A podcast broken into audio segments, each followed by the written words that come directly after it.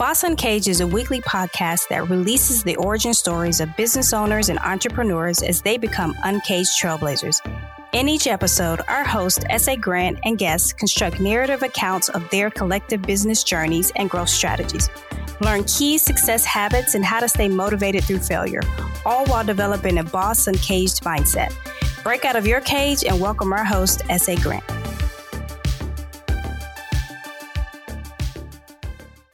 Welcome, welcome back to Boss Uncaged Podcast. Today's show is going to be a very interesting show, and I could tell you that because it's like I'm talking to myself on the other spectrum of the world, right? This guy is not only a marketer, but he's also a brander, and I could just tell you by the branding of his name alone, we're going to have some fun. So, without further ado, I'm going to introduce everyone into who I'm deeming the fangled boss. Andrew, why don't you give our audience a little bit more about who you are? Hey, you promised me just yes and no questions. You mean I have to interact? Yeah, we gotta you gotta do a little seesaw, right? We gotta go a little back and forth. Jeez. I'm I'm I'm gonna double my double my fee. What was it? What's two times zero? well, oh, you go add another number in front of that, right? Yeah, zero point zero. There we go. There we go. yeah. I'm I'm Andrew Deutsch. Our our company is is Fangled Group. We're a global uh, strategy first marketing and sales consultancy. Our our business is helping companies turn off all of that crazy tactical stuff that they're spending tons of money on until they actually have a core strategy to build those tactics off of.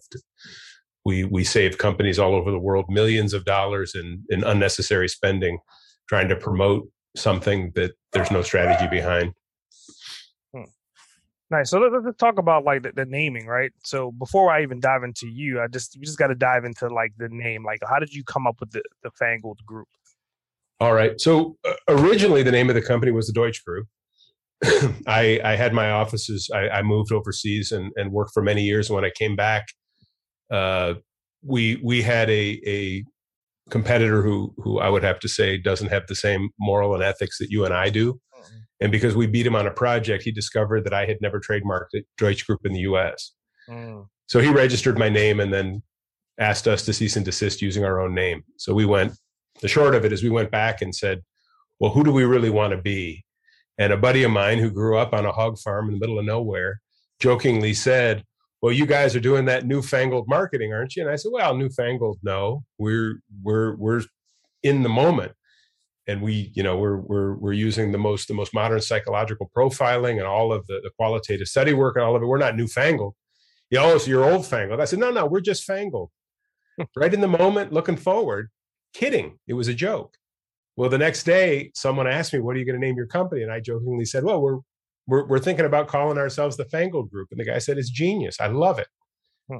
And we started using it, and before long, it stuck, and we trademarked it, and and it's been a huge a huge advantage to us in terms of name recognition. I mean, so many companies get so literal, you know, in their naming or I am the AB mechanical group or whatever. You know, there, there's no there's no name recognition there. Well, people years after meeting me remember the Fangled guy. Nice. It, uh, and it really does say who we are. We're not old fangled. We're not new fangled. We're really in the moment doing doing what needs to be done to to help our clients build that core strategy and grow their business. I think in, in, that story, it kind of it, it, seems like you got introduced to the art of war through through like real world tactics, right? I mean, someone Absolutely. giving you um, just a shit, and then they go behind the scenes and they get a trademark and kind of like knock you off your seat. I think that was definitely a lesson learned. So, let, like, just talk about that a little bit. I mean, like, like, how did he go about doing something like that? I mean, how did you guys not get the trademark? Well, you know, it's my name and and it was it, it, truly was was was dumb on my part that when I moved the business back to the states that I didn't immediately trademark and, and name the company. We we were doing business as Deutsch Group, mm. but uh, so you know it was a lesson learned in in me not doing my due diligence and and really following up. I, will tell you, we don't do much naming for our clients that doesn't start in the trademark list uh, nice. because of what we learned. You know, I, I I'm I'm all for making mistakes if you can learn something from it and and grow and do better later but it was really, I mean, it was stupidity on my part that we didn't do it when we came back to the states. Um, but but basically, what had happened, the guy was vindictive. He was a jerk, hmm. and thought that uh, he could do some damage. And and the funny part of it was we we requested all of this because he sent a cease and desist. You can't do business as this, and we said we were going to fight it, and we made his lawyers do tons of discovery for hmm. us And then the moment it arrived, we said, okay, well, we're not going to pursue the lawsuit. Sorry. Nice. So, so at least we made him spend a little bit of money in the process. Gotcha. And, And- you got some insight from it as well. Yeah, we you know it's it's it's a it was an expensive lesson, Mm. but uh, it was well learned, and Nice. and the benefit from it has benefited lots of our clients that that, that recognize the importance of you know if you're going to do a naming of a product, naming of a company, to really do your due diligence. Is it available? Can you trademark it? Can you register it? Is there a website available that makes sense with that name and all the other all the other pieces of that? Yeah, Nice. Nice. yeah. So going into to you a little bit, like if you could define yourself in three to five words, what three to five words would you use? Three to five. Yeah, three to five. uh, opportunities found where no one saw them. Oh. That's who we are. The the the we as as an organization and me in particular, it's it's finding that uniqueness that others don't see, seeing opportunities where others don't recognize opportunities exist. That's really who we are as an organization. So I mean, as you're on the topic of organizations, let's just talk about like you know, if you're onboarding, let's say I'm a new client, like I mean, what are you looking for? I mean, who is your ideal customer? If you'd asked me it about 10 years ago, it was always the industrial manufacturing space, but we've expanded quite a bit over the years into other areas. We, we began bringing disruptive technology to the manufacturing space. The original name of the, of the organization actually was Fangled Tech.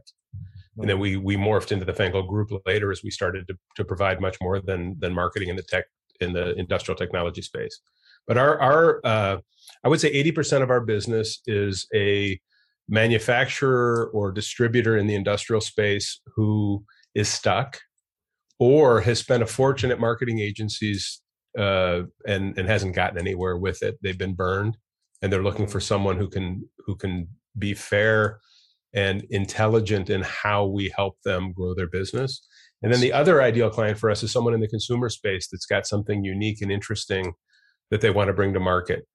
Um, you know, we're we don't typically do work in like professional services. I don't I don't do much marketing and and and sales consulting and for example insurance, uh, banks, doctors, lawyers, those, those kind of those kind of organizations.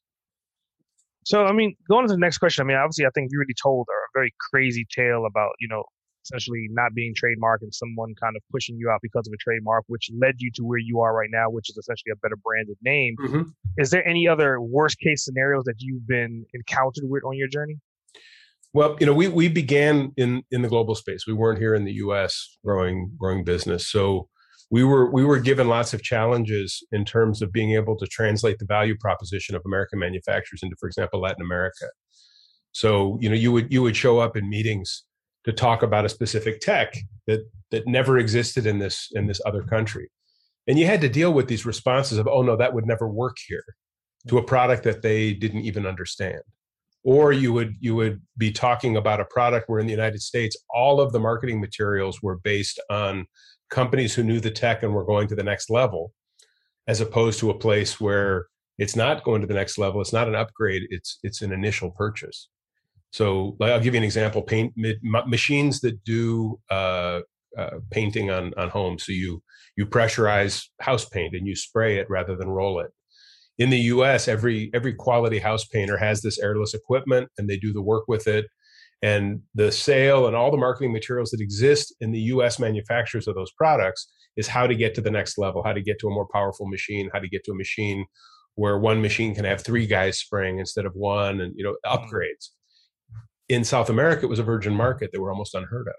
Hmm. So if you go with the materials out there and you you know you start talking about how you can get up to the next there, I don't even know what the machine does so you you had to sort of go back in time and create marketing strategies as they were when it was an emerging technology in this market so there's a lot of a lot of mistakes that were made along the line by our clients who were trying to sell based on what an american would be doing or a north american would be doing when when in fact it was completely off base for what was needed in that market Wow. So I mean, I mean, with that, let's just time travel back a little bit. I mean, like, Sure. what were you like a- as a kid? Because I mean, obviously, like, I think that you're very profound as far as technology goes, and then you're bridging the gap between technology and marketing and branding in a space where usually things are kind of that that level of deep diving is kind of mundane in that space. So, like, when did that start? As a kid, as a teenager, yep. in college? Yeah, I was always industrious as a kid. I had some great role models. My my grandfather was a a guy who during the depression was sweeping floors at a printing factory for a nickel a day or something like that and ended up owning uh, from zero a, a, major printing company of his own before he retired. Um, so i was i was always around folks that had this this idea of how how to make businesses run. It always fascinated me. And then any you know i would i would do stuff around the neighborhood to make money. I never had the paper route but uh, I would I would just do projects, helpful helpful things for people to make money. At one point in time, when I when I started to really get into the music scene, I found out who the distributors were of all the T-shirts that were sold at uh, concerts, and I would buy all of the leftovers and then put them in classifieds and sell them to make money. Um, so I, I, always had something going on. When I was in college, my freshman year, um, I happened upon a list of all of the students, their birthdays, and their home addresses. So, and this is, you know, before the internet existed. So once a month, I would send a letter to every parent on that list whose kid's birthday was going to be the next month that I could deliver a, birth, a custom birthday cake. Nice. And paid my tuition for most of my freshman year by delivering birthday cakes to people who whose parents decided they wanted a, a birthday cake delivered to their kid. Oh. They're just little, little, small, clever businesses that that, that kept me sustained uh, as a kid that sort of built my my out of the drive that I had for running little businesses, uh, and continued from there. Yeah, it's definitely it's interesting when you said it. I mean, it, it's not only did you have the insight to realize the wealth in that list, but you seize the opportunity and then you converted it. And, and in reality, in today's world, someone may get that list and they're just kind of like, you know they, they pull their pockets out and they have no so for you to kind of be more of a tech person and then you said okay you know what what can i do is i can make cakes which has nothing to do with where you're going but you saw that opportunity and seized it. So yeah. well, the, bigger, the bigger opportunity was a local grocery store that i negotiated if i buy x number of cakes a month what kind of discount can i get? Nice. All i would have to do is pick up the phone and call them and say i need a cake for tuesday and this is what it needs to say on it.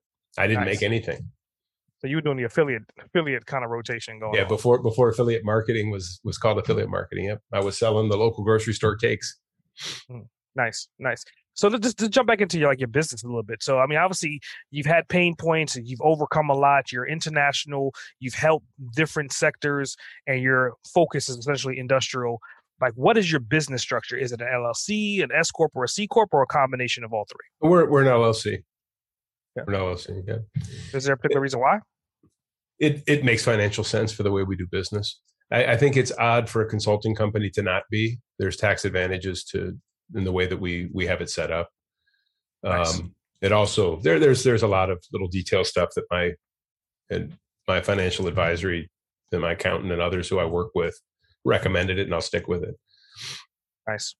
So, in addition to that, I mean, obviously, I think you're a big systems guys. Like, what systems do you guys have in place to kind of maintain what you have? What do you mean by systems? Our our accounting system or not necessarily accounting. I mean, prime example, if you're onboarding, you may have an onboarding system, you may have a sales system, you know, you may have a customer service system. So I mean, like, like obviously there's probably one system that you lean to more than another. Which one is that and, and how are you using it? Yeah, the way the way that we build our, our client base, most of the intake is with our core our core business. There's there's four of us in the organization total, but we have 95 vetted freelancers of all different abilities and, and skill sets.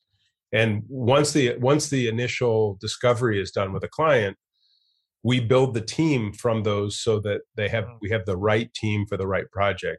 We talk about the marketing agencies all the time, and one of the things that we've discovered is it's very rare that an agency with all in-house staff ever has the right staff for that next client it's it's more common that you know they've been doing work in professional services space forever lawyers doctors and otherwise and a company that makes fasteners uh, in the industrial space comes on board and they go, oh yeah, we we're experts in that.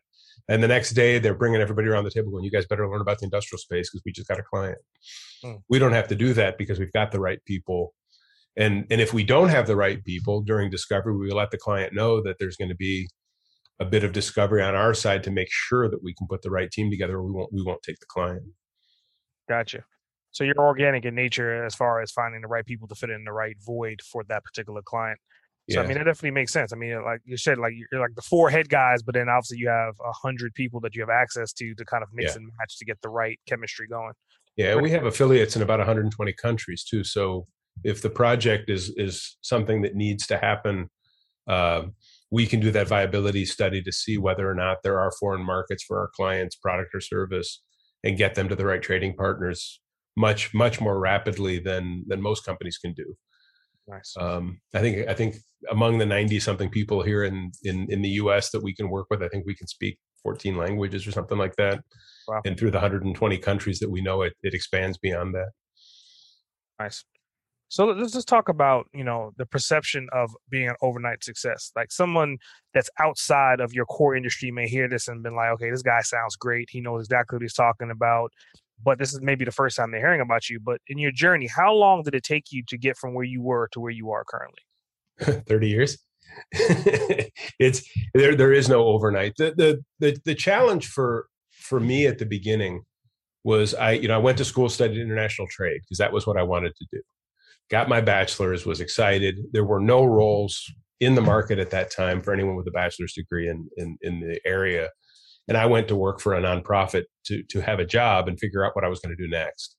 And it was probably the, the the the, worst and the best thing I ever could have done because I, I really didn't enjoy the work. I didn't enjoy the people I was working with. But what I did learn was how to sell nothing for a lot of money because I was in the business of raising money. So how how do you sell an intangible where the only thing the person gets for their investment is a handshake, a certificate, and pride? Hmm. So I really started to understand that sales process in a way that I never understood before. But then I decided I, I needed to go back to school. But at the same time, all the MBAs that I knew were unemployed. Oh. So I went back and studied psychology and, and actually worked for a couple of years as a, as a therapist while I was building my business practice. So we were incorporating these multicultural ideas and the psychological concepts of the, the actual purchasing journey into how we were building marketing strategies and, and sales strategies for customers. Um, and in that process, was fortunate to do some volunteer work for an organization that I was an exchange student with years before, and through that started making very powerful contacts in Central and South America.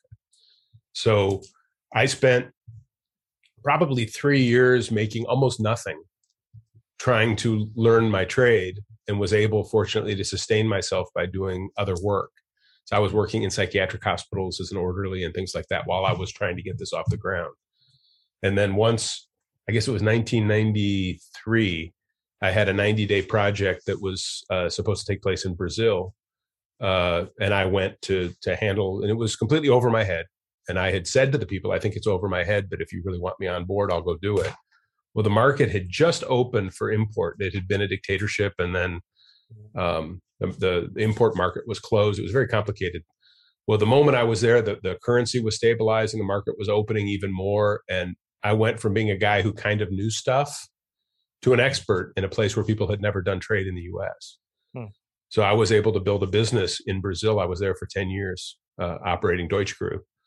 Um, and, and so, you know, there's so many hurdles and projects and challenges and things along the way it certainly was not an overnight success. Um, there were there were there were times that there wasn't any money. There were times that there was, um, but fortunately, was able to really learn from all of the crazy projects and experiences and things that we worked on, hmm. uh, which built what I have now. So that I mean, that leads me to another intriguing question, right? So, like, you've had all these these seesaws, these up and down, riding the waves, and then climbing back up the ladder, and riding a wave and climbing back up the ladder. If you could time travel back and whisper in your ear at any time in the last thirty years, what would you say to yourself to make some kind of change to be where you are, maybe a little bit faster?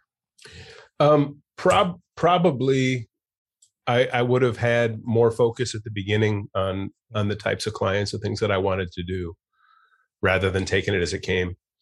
Mm-hmm. um, you know the opportunities. It wasn't i wasn't chasing shiny objects but there were there were opportunities and projects and things that were offered to me that that really didn't pass the smell test but i went ahead and did it anyhow. So i i would have trusted my gut a lot more with with projects. There were some times where where i got began working on projects with people that turned out not to be um, the best people to be working with and had to walk away from from profit and projects uh, until I really learned how to how to how to pick and choose properly as to what works. Interesting.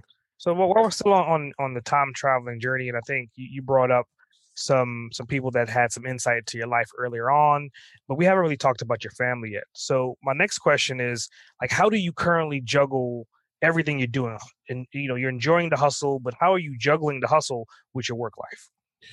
Well, my you know during the years that I was doing intensive travel after moving back to the states in 2003, um, I continued the business till the market crashed. I took a position where I, I I left my consulting business aside and became an employee of one of my clients, and I ran their international division. Back at those days, I was traveling 220 days a year out of house, 300,000 air miles, 45 typically on average countries hmm. in in sales, and really lost that connection that I should have had. Mm-hmm. So most of the communication I had with my family was uh, international phone calls, uh, being able being able to video conference before Skype existed, actually, um, and doing doing a lot of that kind of stuff. So so it was difficult. Now my my my daughters are all adults and and out of the home.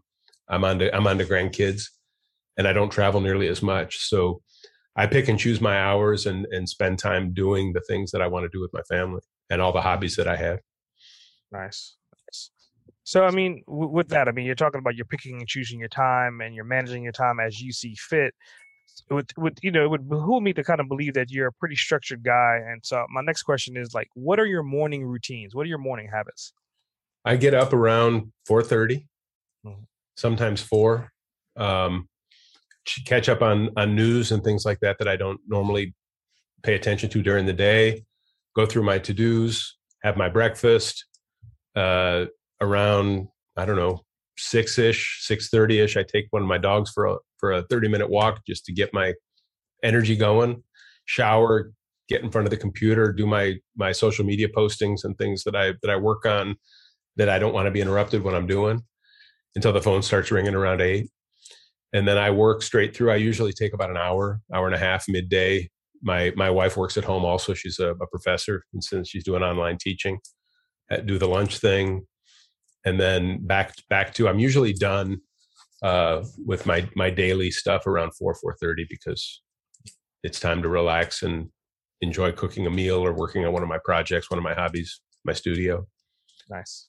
So yeah, it's it's and on the weekends i try to i turn off the social media and and focus on this time of year i'm usually out in my kayak on at least one day over on the weekend barbecuing doing stuff that way working nice. on the house nice so i mean you brought up hobbies a couple couple different types so, i mean like what's the laundry list of hobbies that you, you're actively pursuing right now um i i avid woodworker i build i build all the built-ins and furniture in my house um i have a glass studio i work with glass um I, I cook, I, I, I knit in the wintertime, make my own, my own sweaters, scarves, stuff for my wife, for my, my kids. Nice. So you're, you're, t- you're, a tinkerer pretty much, right? Uh-huh. Yep. Yep. Yeah. That's nice. Nice. So, I mean, with, with that like level of hobbies and tinkering and just who you are and the business that you have, this next question is a three part question, right? What books did you read on your journey, right? What books helped you become who you are? what part two to that is what books are you reading right now? And part three to that is have you had opportunity to write any books yet?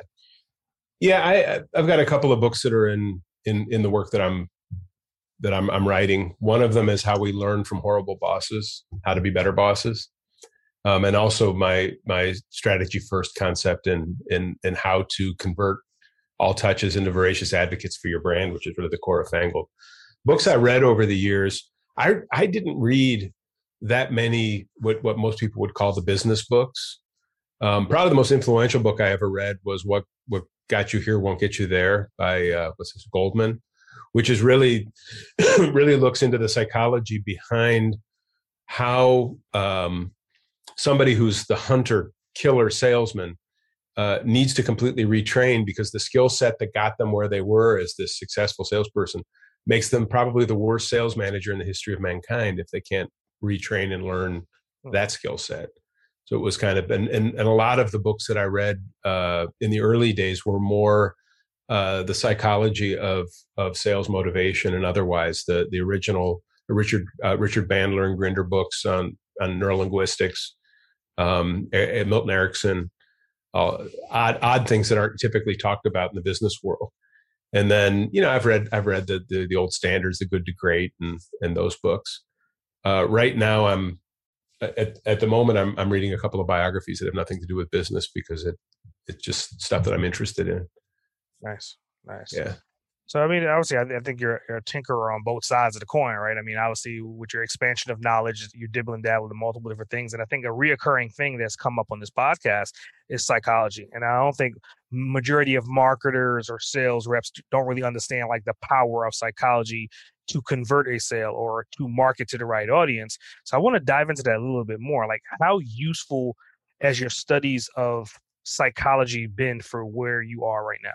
It it is the differentiator that makes Fangled unique, um, and and we we see it all the time where where people don't understand who their customer is at that core level, mm-hmm. what matters to them, what moves the needle for them, what's their actual uh, internal process in the buyer's journey, and how how do you how do you meet them at their model of the world and bring them towards yours, hmm. rather than what most companies do is just beat them over the head with what they think is important and hope it is. Hmm. Um, you know if you if if you're a manufacturer there are certain things about your manufacturing that you're extremely proud of and that you think are very important to your customer in most cases it turns out the customer couldn't care less hmm. that isn't what's in it for them you don't you're not buying a brand new car because it has a different temper of steel and because it has uh you know some some odd feature that doesn't matter people buy cars because Maybe they have a safety need. I want this because it's the safest thing for my family. They might buy it for utility. I know if I have it, I won't have any problems. The family will be fine. They buy it because it makes them think they look cool. They buy it because they can attract the opposite gender or the same gender, depending who they are. There's all of those those those psychological motivations, the benefit of owning that product, and most people are out there selling the features. Mm-hmm. You you, you you went to marketing school. You learned all about features and benefits in school, didn't you? I mean, well, I went to more so design school, but to your point, yeah, definitely, it's always going to be feature versus benefit. Yeah, but the reality is, it's it's inverted. Mm-hmm. Psychology tells you that you sell the benefits and you use the features to prove you're not lying about the benefits. hmm. If you if you show up with this particular brand, you're going to have this effect on your psyche. How do we know that? Because these are the features that, that, that make that happen. Hmm. So it's it, it's it's always the inversion. Well, in we've seen companies that that you know that everything that they're out promoting about their business is like table stakes in a poker game. In other words, um, you know, we we make it out of steel. We we can paint it any color. We test in house. We we have quality. All those things that people may or may not believe when the reality is people do business with them because they have flexible manufacturing they can get it to me quicker uh, they have zero failure rate all the things that matter to you as a manufacturer so you know if you're if you're buying components from a company just based on the fact that they test and they have quality or that they'll never let me down they'll always be on time. They're they're they're i'm never going to have a warranty recall because they stand behind and can do. So those are those are benefits of doing mm-hmm. business with somebody. The features are are just to make sure that, that the benefit can be real.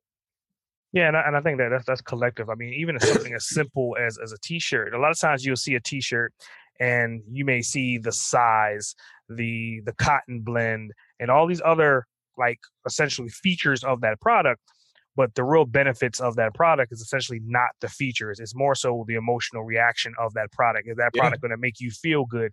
If it yeah. doesn't make you feel good does it make someone else around you else feel good? Does it give you bragging rights? So it yep. goes to the 100% psychological aspect. So Absolutely. i'm happy that you brought that up. It's, it's like it's it's it's the real hidden meat and potatoes behind sales and marketing that unfortunately gets lost by feature creep ups yep you know how how does and i'm going to steal this from my friend allison who has a, an industrial marketing company called felt marketing so that i don't but she always talks about um, how how do how do you market products so that people feel as mm. opposed to think and it, it really it, it's so important you know in the industrial space when when i first got involved in industrial marketing industrial marketing was basically sell sheets and a box of donuts.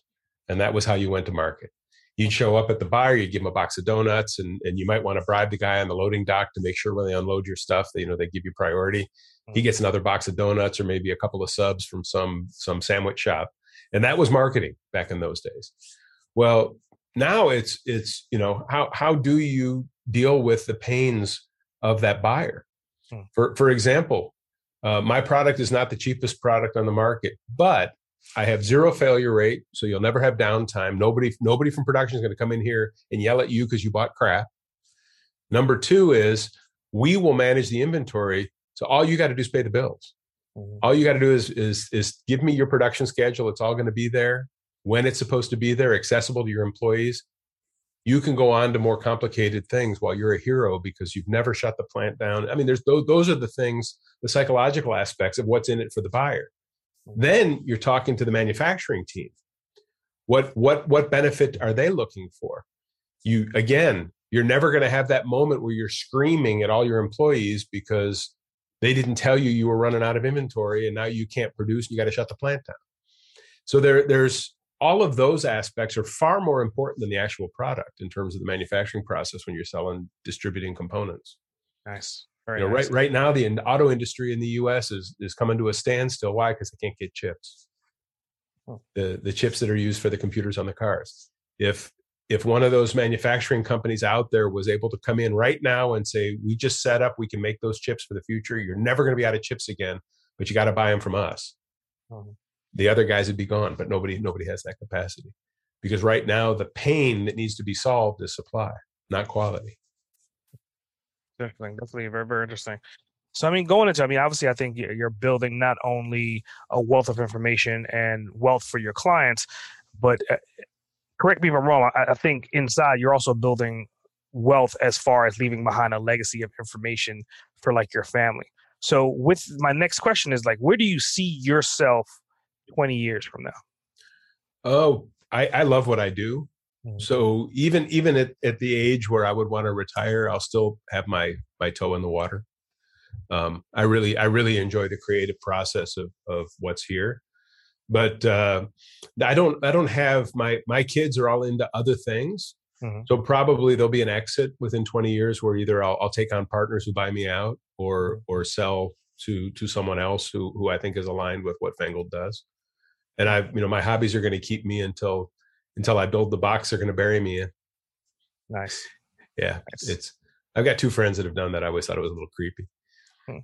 But I, I think it was probably creepy passes. But now, now you probably could relate to them. Probably a little bit on a different side of the coin now. Yeah, I, I, I actually thought it was pretty funny. There's a fellow I knew down in down in West Virginia who who built his own coffin, but he made it look like a coffee table. Nice. so it was in his house for years, and no one realized that what it was. Hmm. That's crazy. There was a there was a, a book out years ago on how to build it. I I don't I don't know if it still exists. It was a woodworker's guide to building your own coffin. Imagine trying to market that product, right? Yeah, but yeah. just the novelty of it, you probably yeah. could sell a lot of it. Yep. yep. So, um, going to my next question. I mean, like, what what tools do you use? I mean, obviously, in marketing, there's marketing software and apps. Like, particularly software and apps. Which ones would you not be able to do what you're doing without?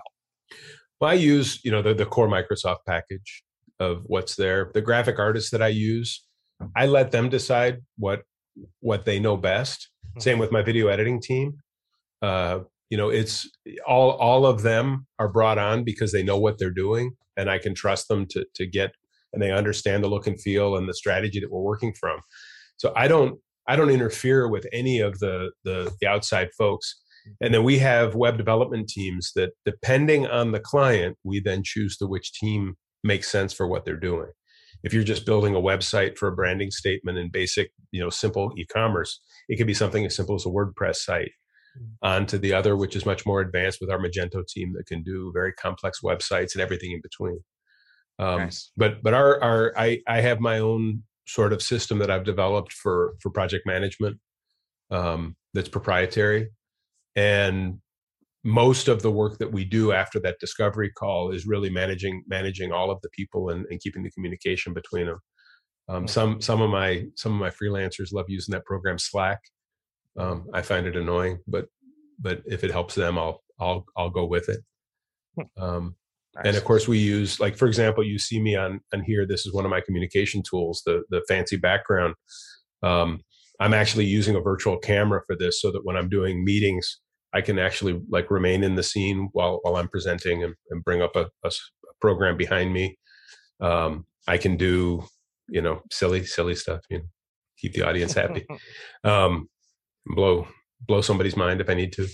So there, there's a lot of a lot of sort of special tech stuff that we do to be more present in the room during the the era of of Zoom uh, when we can't be in meetings um, that allow us to connect better with our with our clients and and be more be more effective in meetings.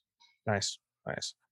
So thinking about like final words of wisdom, and I think for you, just to say there's someone that's in their mid 30s and they're essentially wanting to step into to this space and they're listening to this podcast and they're hearing your insight and it's like okay i love what this guy's talking about i would love to be him one day what words of wisdom would you give to the individual to grow into becoming you the initial years that you're in marketing is really about learning tactical implementation of stuff and the, all of the tactical things are are great to get your foot in the door and get involved in projects but you always have to have a focus on really learning how to develop a core strategy the actual development of core strategy, qualitative study, and, and really understanding that process is something that you build on throughout your career. And, and you don't become an executive and a high level marketing guy within an organization on tactics. It's on strategy. The problem with being a tactical guy is every year the tactics change and you've got to relearn everything. Mm-hmm. If you if you learned how to code in the 1990s and now it's the 2020s, all of that knowledge is gone if you knew how to build a website five years ago the tech today is is different so the way we build strategy today isn't that different than what we did all those years ago we've just gotten so much better at it because we're constantly building onto that core so the future of being a, a, a top level marketer is really really focusing on how do i become a strategist not a tactician nice nice I definitely concur with every last word that you said. It's a hell of a philosophy, and it's not just a philosophy; it's it's a way of living. You have to kind of live by it to kind of really understand w- what he's saying. Um, going into like, how could people they may have heard what you just said and they want to get in contact with you? How do they get in contact with you online through your website, social media? Right here behind me, fangledgroup.com is a great contact point. Our our podcast is called the Fangled Cast, and we, you can find us on YouTube and all those crazy places that people have their i think i'm on i don't know nine or ten different podcast sites the it gets spread out and i'm not even sure where all it is anymore. Um, but yeah i mean find us you can fill out a you know contact us through the fangled cast or through the fangledgroup.com uh, i'm also on linkedin. You can find me. I'm that guy who looks like this with my name next to it. It's pretty easy to you could send me a fax if you know how to do that maybe a telex telegram smoke signals.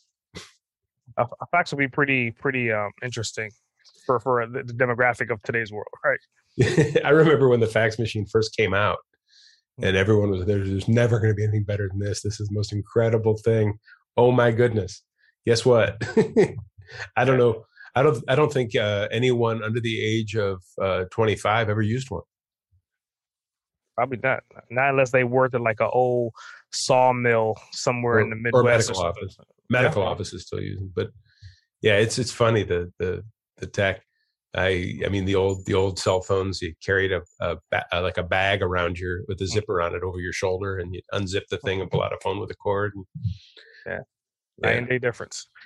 So going into bonus round, right? I think this will be pretty interesting, right? I got a couple bonus questions for you. Um, one of them is outside of your family, what is your most significant achievement to date? Uh, most significant achievement, probably the the language languages that I've learned. Being able to communicate almost anywhere in the world. How many languages do you speak currently? Fluently uh, English, Portuguese, Spanish. I can read and understand Italian, French, little Mandarin, little Swedish. Oh. Yeah. I mean, that's got to be a like a hell of a uh, attribution to, to who you are. I mean, do you have like a photographic memory, or is it just like trial by being in those locations and living there and being on site for so long? You just picked it up. Yeah, photo, I I thought I had a photographic memory, but I didn't know where to buy the film.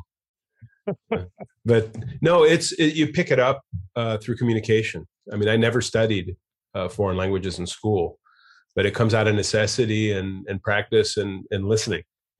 You you you start making weird noises until people start responding to them, and you know you're speaking. Nice. Um, I know it sounds silly, but it's really it's really true. It's it's uh, Hmm.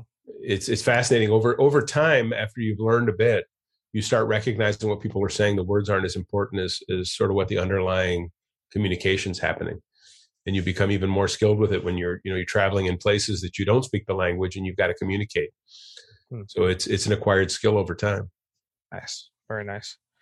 So going to, to the next question. If you could spend 24 hours with anyone, dead or alive, uninterrupted for those 24 hours, who would it be and why?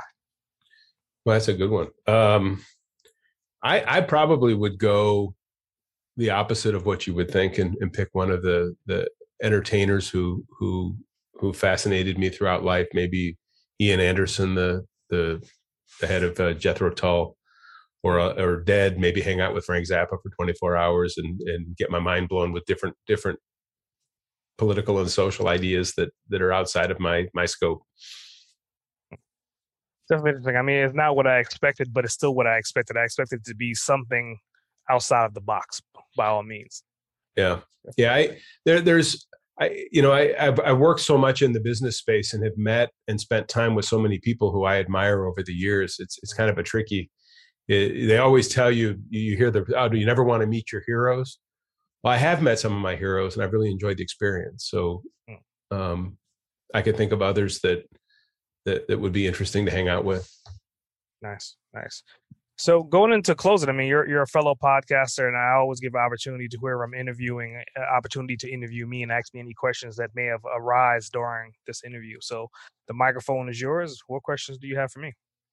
Well, you know, I, I think you've got you've got an incredible uh, creative background based on on some of the stuff that I was looking on your website.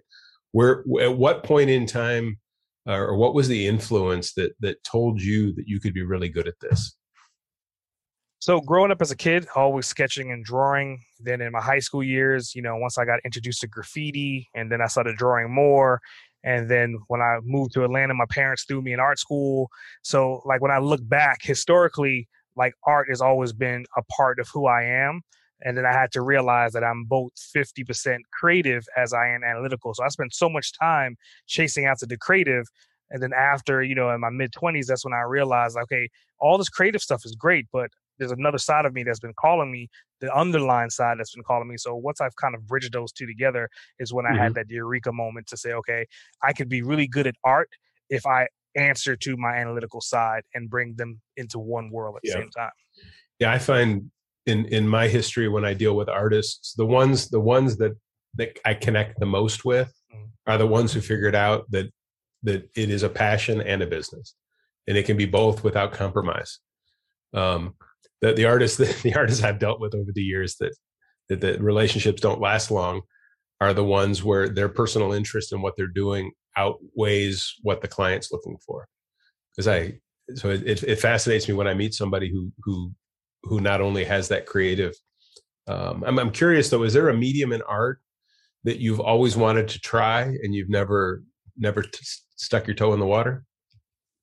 Out of all the ones I have tried, the one that I really haven't really dove into is probably sculpting. Sculpting. Yeah. What what medium of sculpting do you think interests you the most?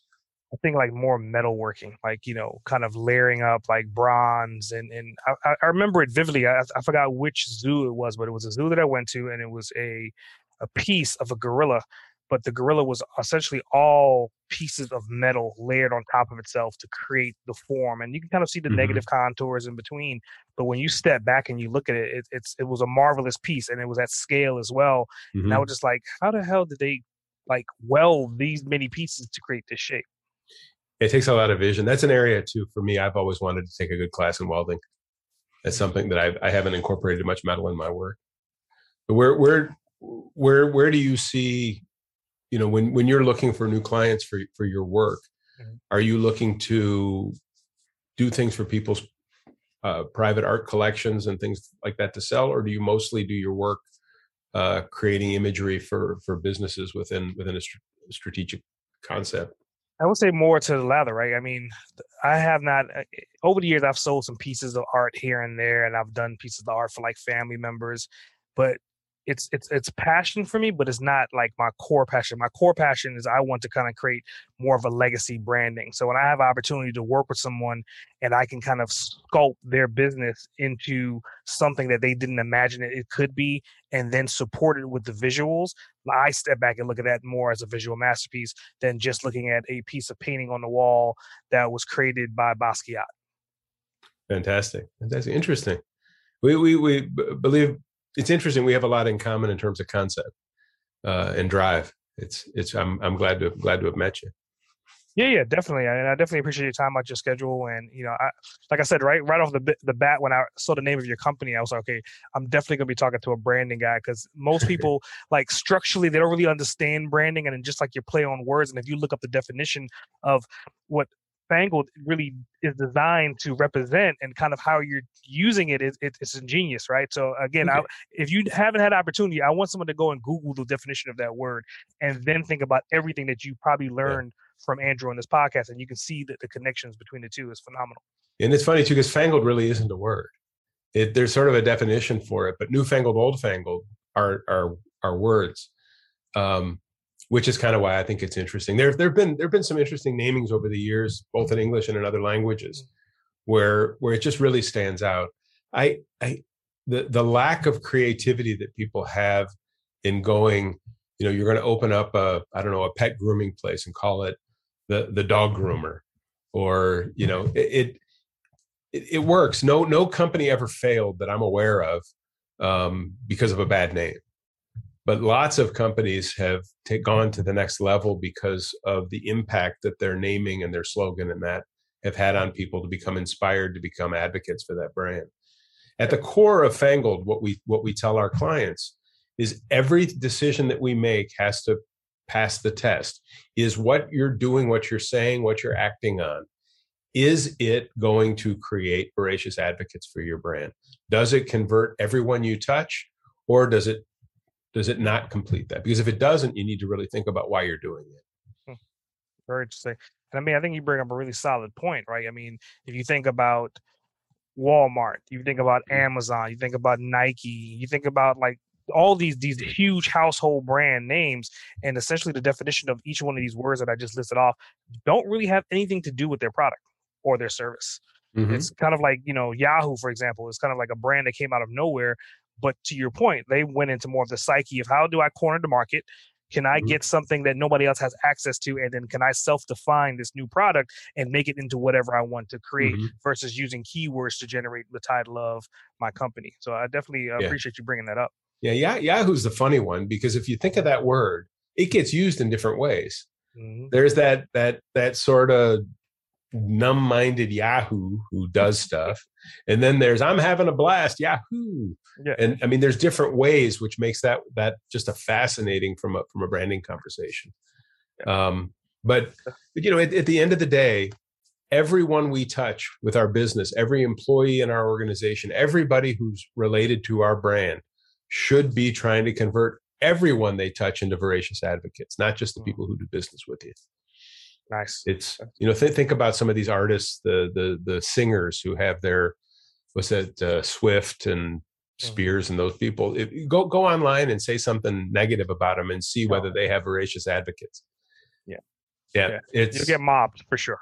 yeah, and because of that, people will line up around the block to buy a new phone that nobody's ever touched or felt for thousands of dollars because they just know that that brand means something to them and they want to be first if you take that to any business that you're in and you can achieve that level, you're the, a great marketer.